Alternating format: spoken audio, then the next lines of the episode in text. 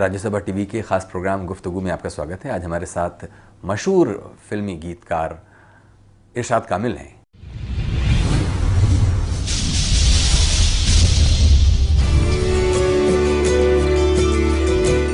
इरशाद कामिल हिंदी फिल्मों और टीवी का जाना पहचाना नाम। पंजाब में संगरूर जिले के मालेर कोटला में पैदा हुए इरशाद कामिल हिंदी साहित्य के छात्र रहे हैं। थोड़ा समय पत्रकारिता में गुजारा और जब से मुंबई पहुंचे तो पटकथा लेखक और गीतकार के रूप में शोहरत की बुलंदियों पर हैं। रॉकस्टार, अनजाना अनजानी, दे दनादन, लव आजकल, अजब प्रेम की गजब कहानी, सोचाना था और चमेली में उनके लिखे गाने खूब पसंद किए गए। जो सात समंदर ढोल गया, तेरे प्यार में ले बिन बोल गया, ले तेरी हो गई यार सजना में सजना। इरशाद कामिल कई पुरस्कारों से नवाजे जा चुके हैं और हाल ही में उनकी किताब आई है हिंदी कविता समय और समाज। ये बताइए इरशाद साहब, करीब दस साल का अरसा गुजरा है फिल्मों में आए हुए आपको और इतनी बड़ी कामयाबी, आ, इसका राज आप क्या मानते हैं? कामयाबी कोई मंजिल तो होती नहीं, सफ़र चलता रहता है और आप आ, कोई एक मंजिल लेके चलते हैं, फिर आपको पता चलता है जब वहाँ पहुँचते हैं कि उससे आगे भी रास्ता है, तो वो मंजिल पड़ाव बन जाती है। मेरे साथ भी ऐसा ही हुआ। मिलके भी हम ना मिले, तुमसे न जाने क्यों मीलों के है फासले, तुमसे न जाने क्यों। तो वो कहने की जो एक ललक है, कहने की जो इच्छा है, वो ख़त्म नहीं हो रही। वो मुझसे कुछ ना कुछ कहलवा रही है, कुछ ना कुछ लिखवा रही है और यही इच्छा मुझे लगता है कि मुझे आगे ले जाए।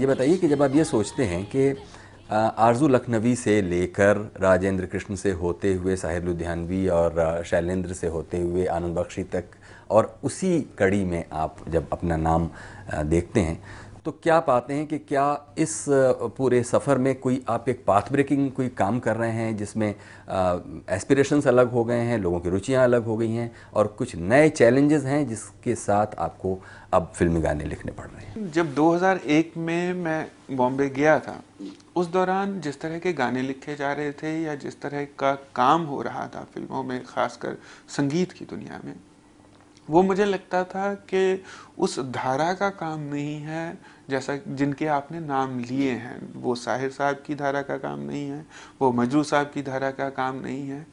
वो उस काम को एक रिवाइवल की ज़रूरत थी। आओगे जब तुम साजना अंगना फूल खिलेंगे।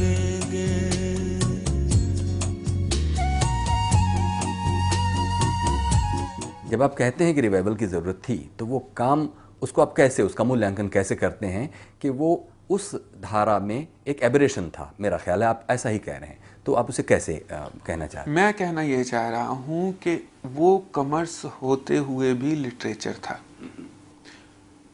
कॉमर्स इतना हावी हो गया उसके बाद फिल्मों में कि धीरे धीरे लिटरेचर को अपना दामन समेटना पड़ा। साहित्य को फिल्मों से आलमोस्ट जिस जैसे किसी को देश निकाला दे देते हैं, उस तरह की सिचुएशन हो गई थी। साहित्य गायब हो गया था और किसी भी बात को, किसी भी तुकबंदी को, किसी भी लहजे को, किसी भी तरीके की, किसी भी शैली को हम एक म्यूज़िक के साथ गा दें या बोल दें तो वो गीत बन जाता था। लेकिन साहिर साहब के या मजरू साहब के, मैं आपको एग्जाम्पल के साथ ये बात कहना चाहूँगा कि ये दुनिया अगर मिल भी जाए तो क्या है, साहिर साहब जब लिखते हैं या मजरू साहब लिखते हैं, हम हैं मताए कूचा व बाज़ार की तरह, हर एक निगाह उठती है ख़रीदार की तरह। तो वो लिटरेचर से कहीं भी किसी भी लेवल पे कम नहीं है बात। ये जो साहित्य वाला एक नमक था वो फिल्मों के संगीत में से निकल गया था। मुझे लगा इस नमक की ज़रूरत है फिल्मों को, क्योंकि मैं साहित्य का एक विद्यार्थी हूँ, साहित्य का स्टूडेंट हूँ, वही दोबारा से मैंने लाने की कोशिश की।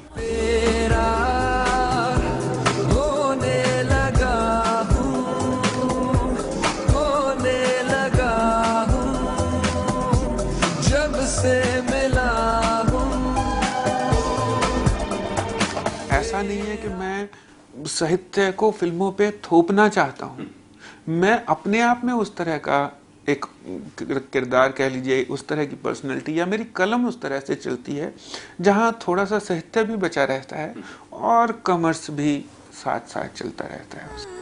रे भागे रे मन कहीं आगे रे मन चला जाने किधर जानू ना, भागे रे मन कहीं आगे रे मन चला जाने किधर जानू ना। चमेली मेरे लिए एक ऐसा जिसे कहते हैं विजिटिंग कार्ड बन गई कि लोगों को लगने लगा कि अच्छा कुछ हो रहा है। चमेली के गाने, चमेली का टाइटल सॉन्ग है भीगी हुई सी कोई शाम, वो उसका अंतर है वो रोशनी वो आग है या फिर कोई चिराग है जिसे धीरे धीरे जलना है, जिसे इस तरह ही चलना है, किसी मोड़ पर वो आज भी कंदील सी जलेगी, इस शहर में वो धूप सी बेवक्त ही ढलेगी।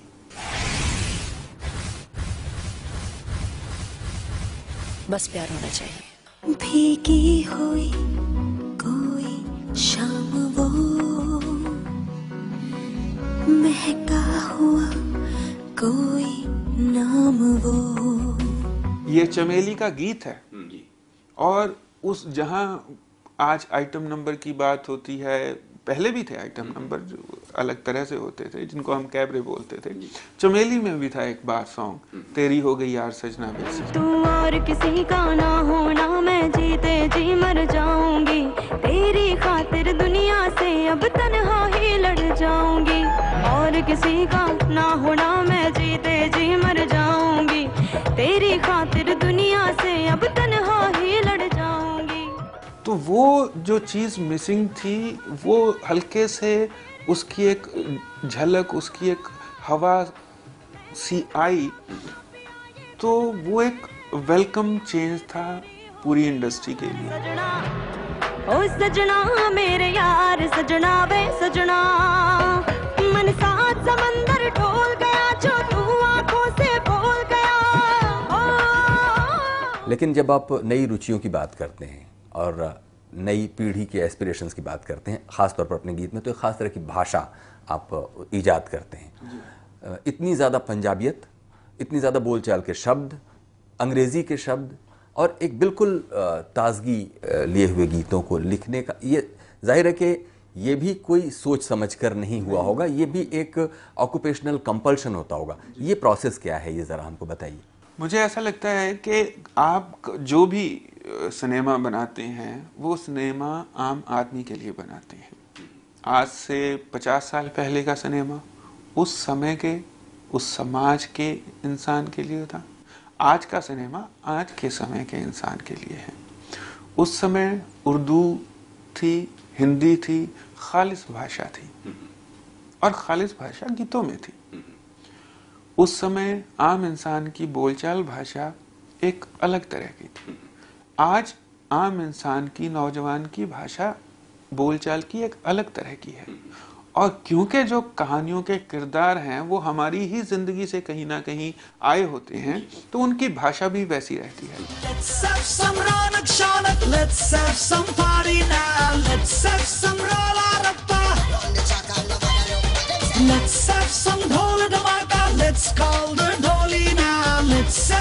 है। तो वो एक ज़रूरत बन गई है। ये ना तो कोई गिमिक है, ना ये भाषाओं की खिचड़ी बनाने की कोशिश है। अब हम नॉर्मली जिस तरह की भाषा, जैसे अभी मैंने कहा नॉर्मली, मैंने ना चाहते हुए भी मुझसे इंग्लिश का वर्ड यूज़ हो गया, अब यूज में भी इंग्लिश है। तो ये उसी तरह से हम गीतों के बारे में सोचते हैं, उन किरदारों के बारे में सोचते हैं। Shining in the setting sun like a pearl upon the ocean, come and feel me, oh feel me. Shining in the setting sun like a pearl upon the ocean, come and heal me, oh heal me.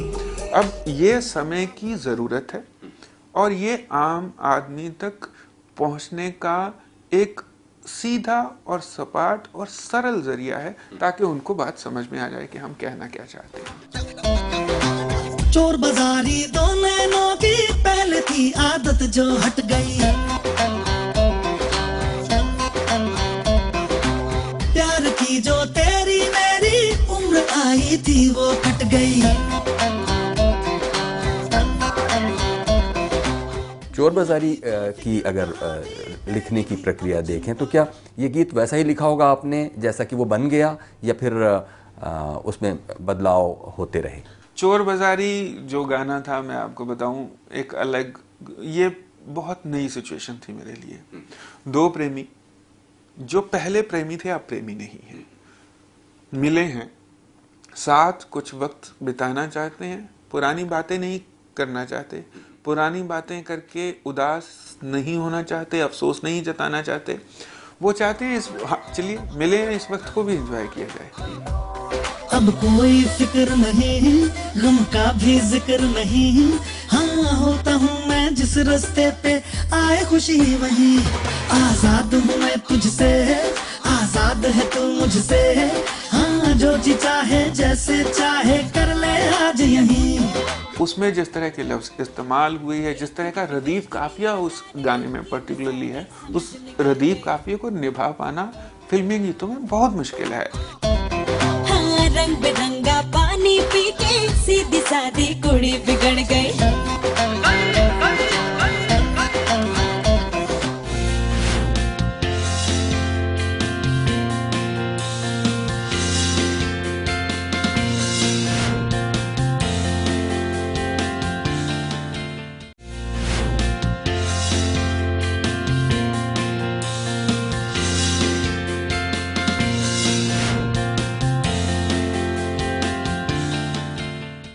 Shah साहब, हम बातें कर रहे थे कि रदीफ और काफिया मिलाना भी एक मुश्किल काम होता है, तब जब कि आपको म्यूज़िक बेड पहले से मिला हुआ हो, सिचुएशन मिली हुई हो। अब गीत लिखना आर्ट नहीं बल्कि क्राफ्ट हो गया है आपके लिए, तो ख़ास तौर पर ऐसा नहीं है? मुझे लगता है अगर आप शब्दों से विचारों तक पहुँचते हैं तो ये क्राफ्ट है, अगर आप विचारों से शब्दों तक पहुँचते हैं तो अब भी ये आर्ट है और ये आर्ट ही रहेगा। वो बात अलग है कि हम गीत कहते किसको हैं, गीत को किस तरह से समझते हैं। हमारी इंडस्ट्री की ये बदकिस्मती है कि सब के सब डायरेक्टर्स म्यूजिकल नहीं हैं, सब के सब प्रोड्यूसर्स को म्यूजिक की वैसी समझ नहीं है जैसी होनी चाहिए। लेकिन मुझे लगता है अच्छा डायरेक्टर या अच्छा प्रोड्यूसर वही है जिसका म्यूजिकल ईयर है। इम्तियाज़ के साथ आपकी बड़ी लंबी टीमिंग है, तो जब आप इम्तियाज़ के साथ काम करते हैं तो आ, सिर्फ कान वाला एक सिलसिला है, या हमने सुना है कि इम्तियाज़ के साथ आपकी बहुत आ, ऐसी दोस्ती है जो कि कई बार आपको अनकंफर्टेबल सिचुएशंस में भी डाल देती है? मतलब दोस्ती में कुछ भी हो सकता है, दोस्ती की कोई भी डिमांड हो सकती है, और दोस्ती में अगर कोई डिमांड करे, कोई मांग करे, तो उसको पूरा भी करना चाहिए। मैं और इम्तियाज़ तब से दोस्त हैं जब वो इम्तियाज़ अली द डायरेक्टर नहीं बना था और मुझे भी कोई नहीं जानता था। जब हम चाय की दुकान के बाहर खड़े होकर सोचते थे और पूछते थे, सोचते ही नहीं एक दूसरे से पूछते थे कि तुम्हारे पास पैसे हैं तो चलते हैं अंदर, वो मुझसे पूछता था तेरी जेब में है, हाँ हैं, कभी वो कहता था हाँ मेरे पास है, चलो पीती है चाय। हमारी जर्नी वहाँ से शुरू हुई हुई है दोनों की, जहाँ कुछ भी नहीं था, जहाँ सिर्फ उधार था जिंदगी में, और कुछ सपने थे जो अपने थे।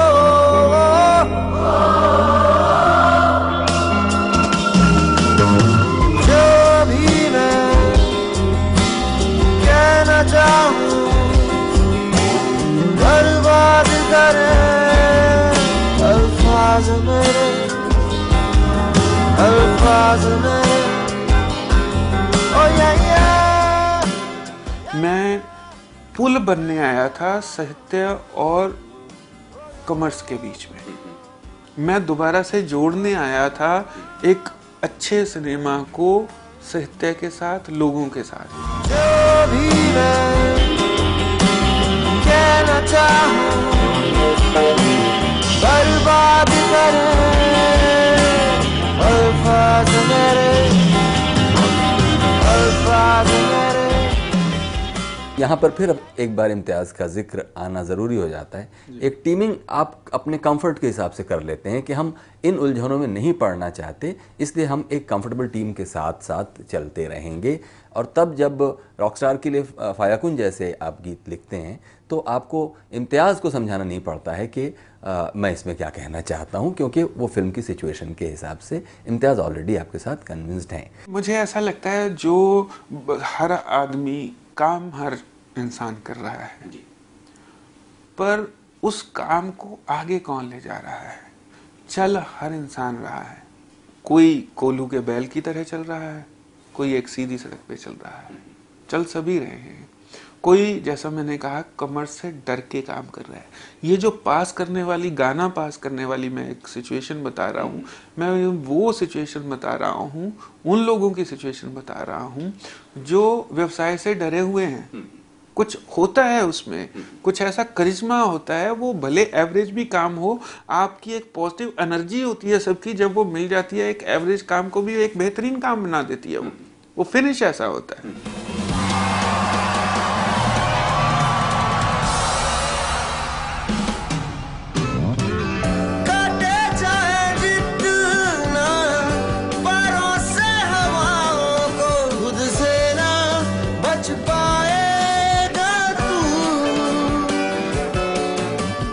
एक सरल साधारण बात कही जाए, तरीके से कही जाए, करीने से कही जाए, वो भी उतना ही असर करती है। ऐसा कोई अनुभव जिसमें आपने सोचा हो कि ये गीत बस मैंने चलते हुए लिख दिया है, लेकिन वो आपकी अपेक्षाओं से ज़्यादा कामयाब हुआ?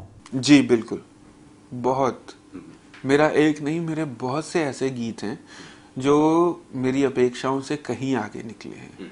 सबसे उसका बड़ा एग्जाम्पल है जब भी मैट का तुमसे ही गाना। तुमसे ही दिन होता है, सुरमई शाम आती है, तुमसे ही तुमसे ही हर घड़ी सांस आती है, जिंदगी कहलाती है, तुमसे ही तुमसे ही।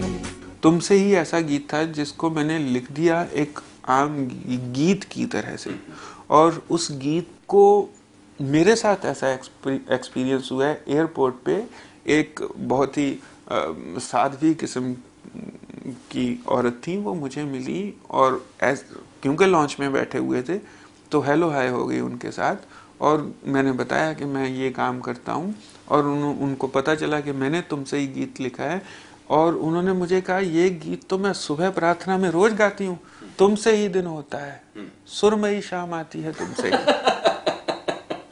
अच्छा हर घड़ी सांस आती है, जिंदगी कहलाती है, तुमसे ही।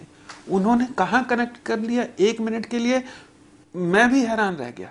और फिर मैंने उस उन दस मिनट की मुलाकात में दोबारा से एक फ्लैश में अपने पूरे गीत को रिवाइव किया, और मुझे लगा हाँ ये बिल्कुल सही बात कह रही है, ये तो बिल्कुल आसानी से कनेक्ट हो रही है बात वहाँ पे। तो वो बात इश्क मिजाजी की कब इश्क हकीकी की बात बन जाती है वो आपको पता नहीं चलता, और जब वो बन जाती है तो वो आपकी सोच से बहुत बड़ी बात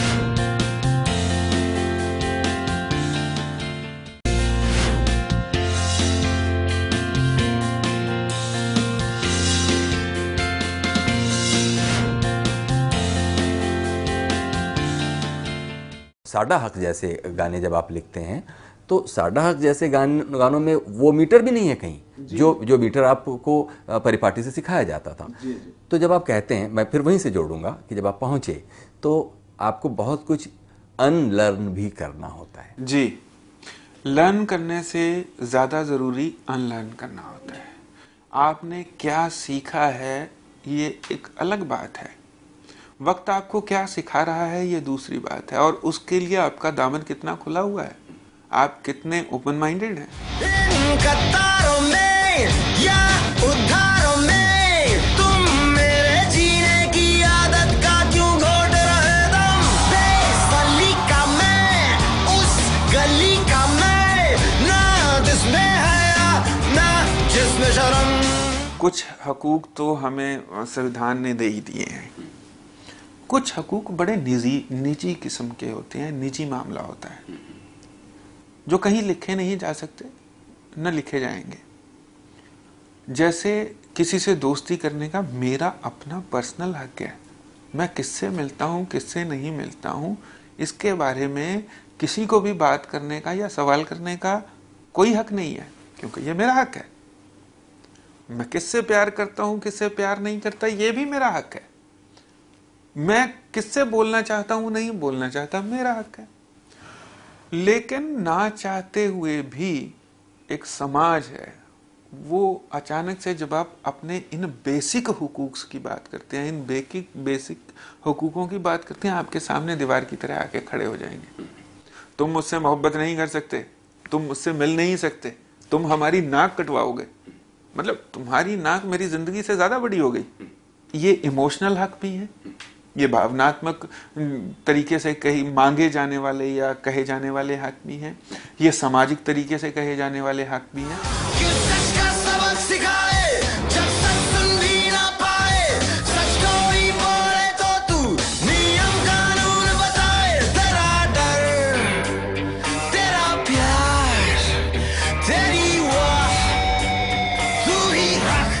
तो इसमें ऑब्वियसली मैं भी हूँ कहीं ना कहीं जो अपना हक मांग रहा हूँ।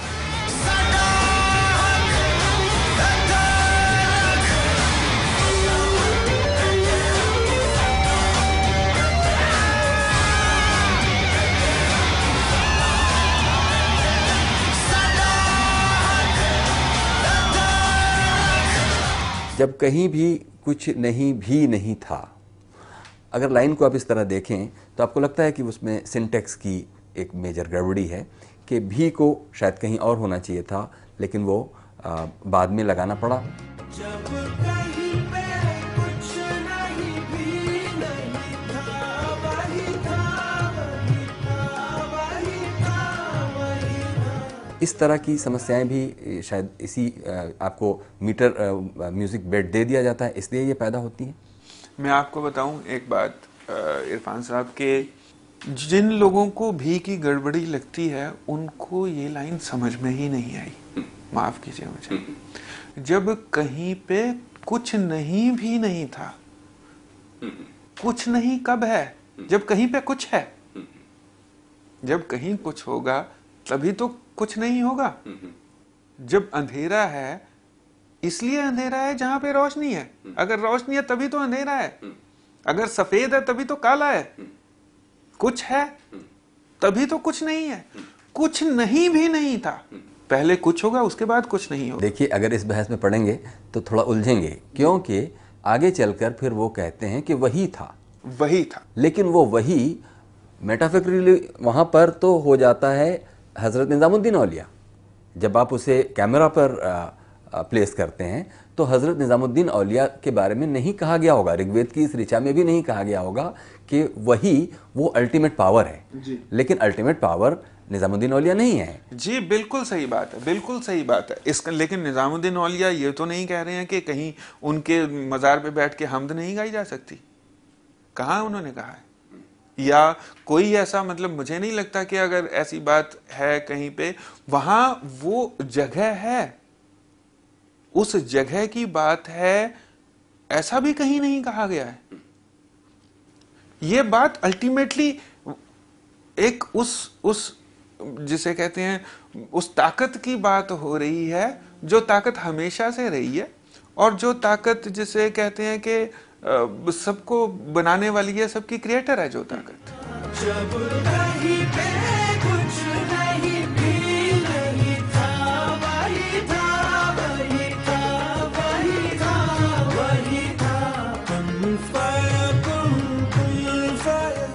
बहुत बहुत शुक्रिया इरशाद कामिल साहब, आपने हमको इतना वक्त दिया। बहुत बहुत शुक्रिया आपका, बहुत अच्छा लगा मुझे आपसे बातचीत करके।